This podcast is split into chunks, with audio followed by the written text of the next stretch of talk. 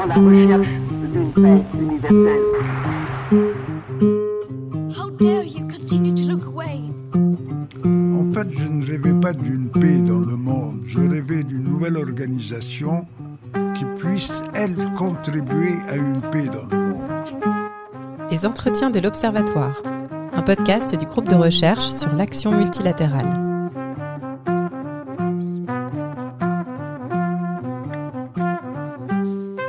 Bonjour à toutes et à tous, bienvenue dans les entretiens de l'Observatoire du multilatéralisme et des organisations internationales, un podcast qui vous est proposé par le GRAM, le groupe de recherche sur l'action multilatérale.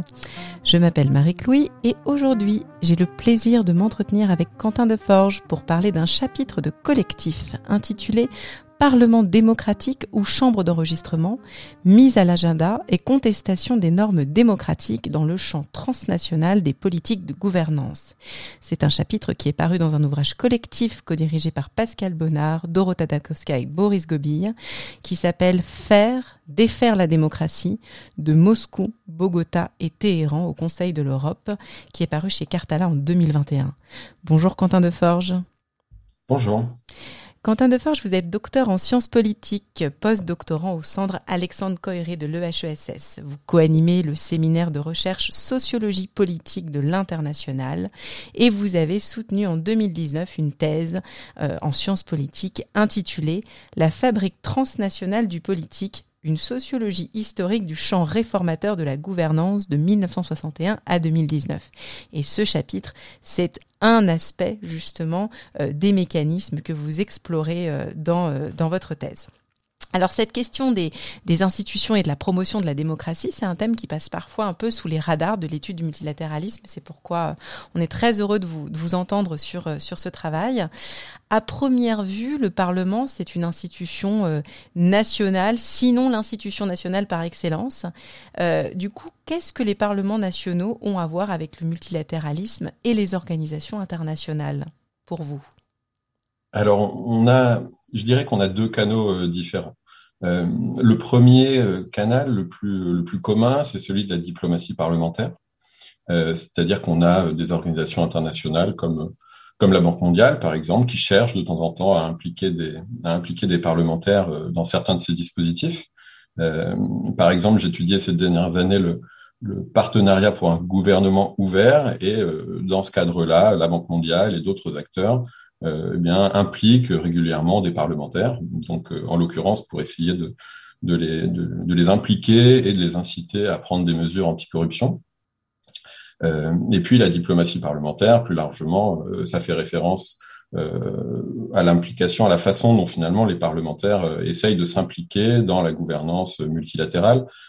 et c'est le cas donc notamment de l'Union interparlementaire, mmh, sur laquelle on va revenir d'ailleurs l'Union interparlementaire, donc qui euh, créée en 1889, qui a essayé en fait de euh, finalement de, de s'imposer euh, à partir de la création de l'ONU comme l'organisation qui représenterait les parlementaires et les parlements auprès de auprès de l'ONU et donc qui à ce titre-là pourrait jouer différents différents rôles, notamment dans les conflits. donc ça c'est le premier canal. Le, le deuxième c'est celui donc sur lequel j'ai j'ai plus spécifiquement euh, mené mon travail de thèse, qui est celui du renforcement ou encore du développement parlementaire. Et donc là, c'est tout à fait différent, euh, puisque euh, c'est l'idée qui s'est imposée depuis les années 90 à travers l'agenda de la bonne, ce qu'on a appelé la bonne gouvernance, mmh. l'idée que finalement les institutions politiques, comme les parlements, eh bien, seraient un objet du développement, comme pourrait l'être la santé ou, ou l'agriculture, par exemple. Euh, et donc, à ce titre-là, des organisations internationales euh, comme euh, la Banque mondiale ou le Programme des Nations unies pour le développement, eh bien, en fait, ont commencé à faire émerger une expertise euh, qui, euh, qui vise à, je cite, renforcer les parlements. Donc, euh, il s'agit très concrètement d'envoyer des experts internationaux dans les parlements des pays du Sud, mmh. par exemple, pour les appuyer à la mise en place d'une commission parlementaire, pour former des parlementaires, ou euh, plus simplement même pour installer des dispositifs d'enregistrement vidéo des débats. Je prends juste quelques petits exemples -hmm. ici. Euh, et donc finalement, la particularité de, de ce chapitre ici, c'est qu'elle voit, euh, il montre un peu euh, comment ces deux visions peuvent s'opposer euh, dans, dans la construction de standards parlementaires internationaux.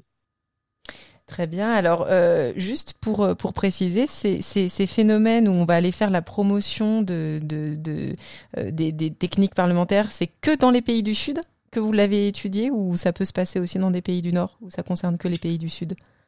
Alors, c'est initialement uniquement les pays du Sud. D'accord. Euh, c'est justement, je parlais juste avant du, du partenariat pour un gouvernement ouvert, OGP mhm. en, en, anglais. Mhm. Ce, qui est, ce qui est intéressant, c'est de voir que euh, finalement, on a un peu un, un renversement euh, au sens où euh, certains des dispositifs transnationaux qui étaient construits initialement dans les années 90 vraiment uniquement pour les pays du Sud, hein, dans le cadre des pays des politiques de développement, certains dispositifs finalement commencent un peu justement à, à, je dirais, se retourner un petit peu contre contre les, les institutions des pays du Nord, au sens où où les pays du Nord qui, mettaient le pied euh, dans ces politiques-là initialement le, concevaient uniquement comme l'envoi d'une expertise, et puis finalement ils se retrouvent un peu à, devoir rendre des comptes sur la transparence, en l'occurrence ici de leur, de leur Parlement. D'accord.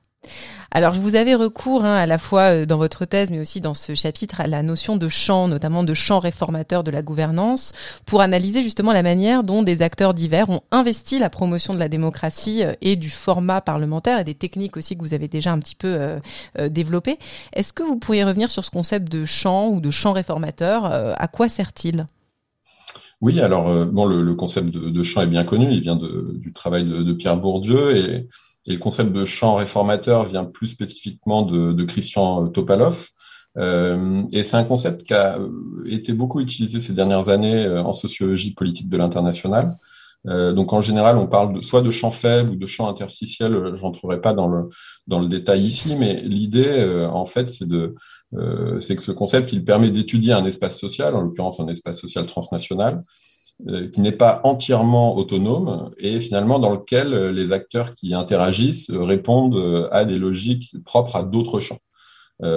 et donc, si je prends le cas de, du champ des, des, politiques de gouvernance, finalement, ce que j'essaye de montrer dans ma thèse hein, et, et, dans ce chapitre-là, c'est qu'il s'est constitué à l'interstice des politiques de développement, des politiques économiques, des politiques de mmh. promotion de la démocratie. et donc, et donc, il fait interagir un, un ensemble euh, un ensemble d'acteurs assez divers et c'est vraiment là le, le, premier intérêt de ce concept. Euh, c'est-à-dire qui permet en fait d'étudier les relations entre des organisations euh, qui ont des statuts tout à fait différents. Mmh. si je prends par exemple, donc en l'occurrence celui auquel je m'intéresse, dans le champ des politiques de gouvernance, on a des organisations multilatérales comme la Banque mondiale, le Programme des Nations Unies pour le développement, le PNUD. on a des organisations qui sont qui sont présentés comme des ONG, mais qui, sont financés en réalité sur fonds publics. C'est le cas du National Democratic Institute, NDI, euh, qui est en fait une organisation de, promotion de la démocratie euh, états-unienne qui est affiliée euh, au Parti démocrate. Et puis on a également euh, dans, dans, ce, dans, dans ce champ de la gouvernance, plus spécifiquement sur la question des parlements, on a des parlements. On a le Parlement du Canada, on a l'Assemblée nationale française, qui a un bureau de coopération internationale. Euh, et puis, on a des organisations euh, un peu plus difficiles à classer comme, euh, comme l'UIP. Donc ça, c'est vraiment le, premier intérêt, je dirais, en termes d'analyse. Et puis, et puis plus spécifiquement ici, dans le, dans le cas des dans le cas des standards parlementaires internationaux que j'étudie, ce concept de champ faible ou de champ interstitiel, il permet finalement de, de montrer un peu, d'expliquer les oppositions qui mènent à l'échec de ce projet. Euh, puisque euh, l'idée, euh, eh bien, c'est que en fait, ces organisations, même si elles, même si elles sont rassemblées autour de ce secteur d'activité transnationale, finalement, eh bien en fait elles, elles défendent des logiques qui sont profondément opposées mmh. et qui sont les logiques propres au champ dans lesquelles elles elles s'inscrivent. C'est-à-dire que le PNUD et la Banque mondiale veulent d'abord travailler sur des standards parlementaires internationaux parce que ça leur permet de rentrer dans une logique d'évaluation des projets de développement qui était vraiment essentielle dans les années 90. Euh, NDI cherche au contraire à essayer de construire une véritable norme démocratique en fait, hein, qui permettrait mm.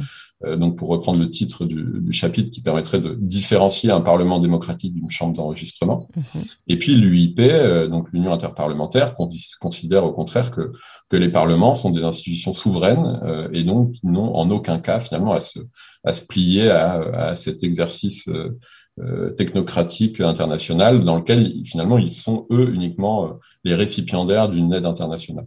On y, on y, reviendra sur ce rôle un petit peu, euh, un petit peu euh, paradoxal de, cette organisation assez, assez peu connue. Alors, euh, on voit bien hein, la, la, la, configuration d'acteurs assez hétéroclite que vous que vous regroupez, hein, notamment au travers de cette notion de, de champ. Et vraiment, je trouve que c'est l'intérêt de votre chapitre de faire varier à la fois les échelles et, et, et ces types d'acteurs, montrer que voilà, il y a, y a, quand même beaucoup de gens qui sont intéressés pour des raisons différentes à cette à cette promotion de, de la bonne gouvernance. Euh, euh, nous, ce qui nous intéresse dans les, un acteur qu'on retrouve souvent quand on s'intéresse aux dynamiques multilatérales, ce sont les fonctionnaires internationaux. Alors, ils apparaissent dans votre étude. Euh, est-ce que vous pourriez nous en dire un peu plus, peut-être au travers d'un exemple? Comment est-ce qu'on se forge une expertise sur les questions de, gouvernance? Et puis, comment est-ce qu'ils sont accueillis par les acteurs euh, nationaux? Parce qu'on est quand même dans un sur un terrain qui est un petit peu quand même au cœur de, de la souveraineté, en tout cas de la démocratie, qui s'exerce avant tout au, au niveau national alors comment est-ce qu'ils sont, ils sont perçus, ces, ces fonctionnaires? Oui, alors c'est intéressant de justement de poser la question euh, à, à, travers ce terme de fonctionnaires internationaux, puisque mm. finalement mon travail euh, tend à montrer que, que, que, les trajectoires de ces experts, elles sont mm. précisément euh, initialement pas du tout celles de fonctionnaires internationaux, mm. au sens où euh, au sens où en fait, euh, donc le cœur de mon travail justement, il est vraiment d'étudier cette expertise, euh, donc de m'intéresser aux trajectoires de ces experts, de voir au quel titre finalement, ils, au, titre de quelle expertise ils, ils interviennent, et puis d'observer leur travail. Donc ce que j'ai fait notamment au sein du Parlement tunisien après 2011, après le soulèvement de 2011. et donc, et donc j'appréhende finalement ces, ces, ces, professionnels, je les étudie comme comme faisant partie d'un groupe professionnel transnational. Euh, et donc, ce qui m'amène à, à, pouvoir répondre à, votre question hein, vis-à-vis de leur expertise, euh, c'est qu'en réalité, euh, ce sont pas des ce sont pas des fonctionnaires qui font carrière à la Banque mondiale ou au PNUD et puis qui se spécialisent en bonne gouvernance. Mmh. en fait, ça c'est vraiment un point qui est assez intéressant, c'est qu'en réalité, ce sont des experts qui sont recrutés euh, précisément pour mener ce travail et à partir d'une expertise dans un parlement d'un pays du Nord. Mm. Euh, en tant qu'assistant parlementaire, ancien assistant parlementaire, en tant qu'ancien administrateur parlementaire, ou même parfois en tant qu'ancien parlementaire. C'est-à-dire qu'en réalité, pour être reconnu comme expert, il faut d'une part disposer d'une expertise, d'une expérience pratique d'un Parlement, et il faut que cette expérience soit dans un pays du Nord, essentiellement. Ça change un petit peu, mais ça vous donne une idée de ce qu'est un mm. peu l'institution légitime euh, quand on mène des politiques de développement. Et donc, euh, euh, et, et, donc, vous allez ensuite avoir certains experts qui vont spécialiser, se spécialiser euh, sur le fonctionnement des commissions, sur le contrôle parlementaire, par exemple. Et alors comment est-ce que ces comment est-ce que ces experts sont accueillis? Eh bien assez assez mal. En tout cas, ça se passe assez difficilement sur le terrain dans les parlements nationaux. Euh, donc là, c'est aussi un enjeu assez essentiel de mon travail, c'est que euh, je montre qu'en réalité, c'est les parlementaires ou surtout même les autorités nationales. Hein, ça peut être soit le gouvernement, soit le président. Souvent, c'est rarement des femmes, donc le président d'un parlement euh, eh bien en fait ils sont généralement très réticents à, à laisser euh, ces experts internationaux rentrer et travailler dans le Parlement, mm. euh, qui sont donc considérés, le Parlement étant considéré euh, pour eux comme le, le, cœur de la souveraineté d'un État, et donc et donc ce qui en fait ce qui est intéressant, c'est que ces experts ils doivent continuellement négocier leur travail. On a souvent l'image d'experts internationaux qui arriveraient, qui auraient, qui seraient tout puissants. en fait, c'est absolument pas le cas. Mm. Euh, ils doivent vraiment négocier le moindre, la moindre petite formation qu'ils vont organiser, le moindre, la moindre petite conférence doit être négociée. Ça fait l'objet de débats, de discussions très vives parfois. Euh, et, euh, et, donc, euh, et donc, ce, ce, et donc ils sont voilà, ils, ils, ont beaucoup de mal en fait à travailler. Ils ont beaucoup de mal à travailler. Et ce qui est intéressant, euh, c'est qu'en fait, pour réussir à mener ces activités, ils doivent continuellement jouer en fait c'est une espèce de, de, flou ou de zone grise entre réforme administrative et euh, libéralisation politique, promotion mm. de la démocratie. Euh, en réalité, cet agenda de la bonne gouvernance, il, vraiment, il est à l'interstice euh, des deux, et, c'est vraiment euh, comme ça en fait que les professionnels arrivent à être à se faire accepter, c'est-à-dire en faisant passer leur travail pour un travail essentiellement administratif. Alors on va on va on va on va embrayer justement là-dessus puisque dans cette idée de faire passer son travail comme étant essentiellement administratif, on voit un petit peu pointer cette idée de dépolitisation aussi. Donc on va essayer de dépolitiser euh, cette question du travail parlementaire. Euh, est-ce que vous vous reconnaissez dans, dans, dans ce concept? Et puis est-ce que est-ce que pour vous ils parviennent vraiment à dépolitiser un petit peu cette fonction parlementaire, ces experts? Ouais, alors disons que euh, ça apparaît, euh, c'est vrai que ce, cette dépolitisation, ce processus de dépolitisation, il apparaît euh, assez bien dans le chapitre, euh, mais euh, c'est pas toujours le cas. C'est-à-dire que, en fait, j'aurais plutôt, j'ai plutôt tendance à parler d'une tension entre deux façons d'appréhender le Parlement. Mm. C'est-à-dire que finalement, d'un côté, le Parlement, il peut être vu comme une arène centrale dans le jeu politique national, une arène dans laquelle peut se jouer éventuellement l'ouverture politique d'un régime. Et le Parlement, il peut être considéré également par d'autres acteurs comme une administration qui doit être modernisée euh, comme n'importe quel ministère. Et mm. donc finalement, euh, de manière générale, euh, voilà, j'ai plutôt affaire à une espèce de tension permanente, encore une fois un flou, une zone grise entre ces deux façons d'appréhender le Parlement. Et donc ce que je veux dire par là, c'est que même si quand on, étudie vraiment le travail, par exemple, en l'occurrence de construction de, de, standards, on voit vraiment à l'œuvre ce travail de dépolitisation, en réalité, c'est n'est pas toujours le cas. Ça produit des choses assez différentes.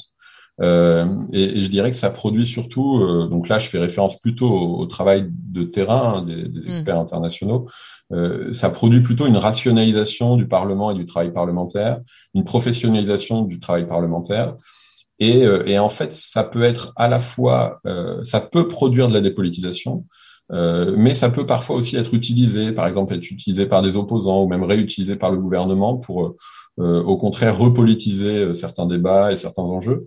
Donc, donc c'est c'est pas forcément systématique, mais mais mais clairement, on est on est dans le sujet complètement. Alors on va euh, poursuivre et, quasiment finir avec euh, cette UIP, cette union interparlementaire, puisque vous parliez aussi hein, des résistances euh, à tout ce, transfert de pratiques qui sont très liés aussi d'une certaine manière à des enjeux aussi un petit peu de, souveraineté nationale.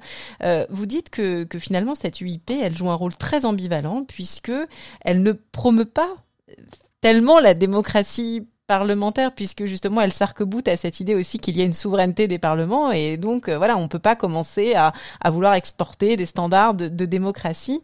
Euh, moi je trouve que c'est paradoxal. Est-ce que vous vous trouvez que c'est paradoxal? Et comment est-ce que vous l'expliqueriez cette position euh, à tout le moins ambivalente de cette union interparlementaire? Oui, alors je comprends que ça puisse être surprenant. Alors dans, dans je me souviens plus si j'étais véritablement surpris par ça au début, mais en tout mm. cas maintenant c'est quelque chose de c'est finalement assez simple. Euh, alors, j'ai un, enquêté, je vais reprendre ces termes euh, qui sont assez, euh, assez intéressants. Un enquêté, en l'occurrence, un fonctionnaire du PNUD, qui me parlait du, de l'UIP comme un syndicat de parlement. Hmm. Et, et, en réalité, c'est assez ça. ça. Ça correspond assez bien à la, la représentation que j'en ai aujourd'hui. C'est-à-dire que l'UIP, en fait, représente des parlements. Euh, on a parmi ses membres, on a l'Italie, on a le Mexique, mais on a aussi l'Algérie, le Maroc ou l'Égypte. Euh, et donc, euh, en réalité, le, le, finalement, le consensus sur lequel euh, se fait cette représentation des parlements, eh bien en fait, il est voilà, il est sur une conception très limitée et complètement dépolitisée de ce qu'est un parlement. Mm. Euh, et, et, et, donc ça, c'est des choses qui sont à mettre en lien en fait avec. Euh, il y a un ensemble de travaux qui ont été réalisés sur euh, par exemple dans le monde arabe, qui montre comment les régimes autoritaires arabes en fait utilisent les parlements comme une façade démocratique. Mm. Euh, eh bien, l'UIP permet en fait, hein, dans, une certaine, dans une certaine mesure, de, de finalement donner un caractère multilatéral à cette façade démocratique, je dirais. Euh, puisque euh, ben, l'UIP défend également euh, les parlementaires et les parlements des régimes autoritaires, Tout à fait. ce qui les amène à, tire, à tenir des positions de ce type-là. Euh, et j'ai une petite euh, petite anecdote sur, de mon terrain euh, de mon terrain en, en Tunisie. Donc l'UIP mène des activités également sur le sur le terrain, c'est-à-dire dans les parlements, en partenariat avec le PNUD par exemple. Et j'ai vu par exemple en Tunisie donc au, quelques années après le, après le soulèvement, euh, j'ai vu l'UIP, par exemple, proposer d'envoyer un parlementaire égyptien pour former les parlementaires tunisiens, au contrôle, en l'occurrence au contrôle du budget de l'État. D'accord. Donc, euh, c'est-à-dire que ça ne pose pas problème à l'UIP euh, dans une situation de, dans une situation en fait de, bah, après à la suite d'un coup d'État Ouais, en Égypte, révolutionnaire. ouais, euh, voilà, c'est ça, d'envoyer un, un parlementaire égyptien pour expliquer aux parlementaires tunisiens euh, comment doit fonctionner un parlement. Donc ça donne une, une idée de, de la façon dont, dont en fait les, les normes sont toutes relatives. Et en l'occurrence, finalement, après négociation du PNUD, c'est un parlementaire marocain qui a été envoyé. Donc Mm. euh, Effectivement. On sent l'ambivalence, euh, l'ambivalence de tout ça. Euh, merci beaucoup Quentin Deforge. On va, on va conclure cet entretien. Euh, question sans doute euh, un peu naïve, mais euh, qu'est-ce qui vous a mené sur la piste de ce, de ce sujet euh, que, en vous écoutant, je trouve vraiment tout à fait passionnant, mais il fallait le trouver quand même cette entrée par les parlements, les transferts de, de, de, de gouvernance. Qu'est-ce qui vous a, qu'est-ce qui vous a passionné là-dedans au point d'y consacrer votre thèse?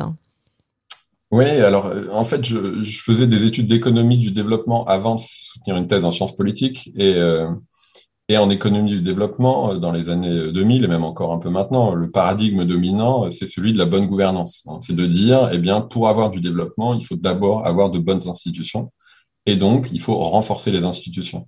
Euh, et donc ma question initiale, euh, en fait, c'était même une, un peu une, fascination finalement euh, pour ces experts qui prétendent construire parfois ou même ou, ou renforcer des institutions. Et donc, ce qui m'intéressait, c'était vraiment de, bah, de comprendre ce que, ce que renforcer une institution veut dire euh, sur le terrain au quotidien. Qu'est-ce que qu'est-ce qu'on fait exactement?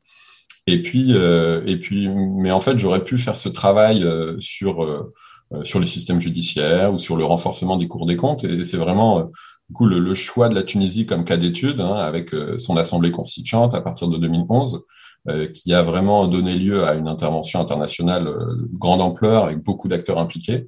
Euh, c'est un peu voilà, c'est la centralité de l'Assemblée constituante euh, et l'intérêt des acteurs internationaux pour cette Assemblée constituante en Tunisie euh, ben, qui m'ont euh, qui m'ont amené en fait à, à prendre ce, à prendre les parlements comme comme cas d'étude pour m'intéresser à, l'expertise internationale de manière plus générale. Cas d'études donc tout à fait intéressant, on l'aura compris. Merci beaucoup Quentin Deforge pour cet échange. Je rappelle le titre euh, du chapitre dont on a parlé aujourd'hui qui s'appelle Parlement démocratique ou chambre d'enregistrement, mise à l'agenda et contestation des normes démocratiques dans le champ transnational des politiques de gouvernance. C'est dans Pascal Bonnard, Dorota Takowska et Boris Gobille, Faire, défaire la démocratie, c'est paru chez Cartala en 2021.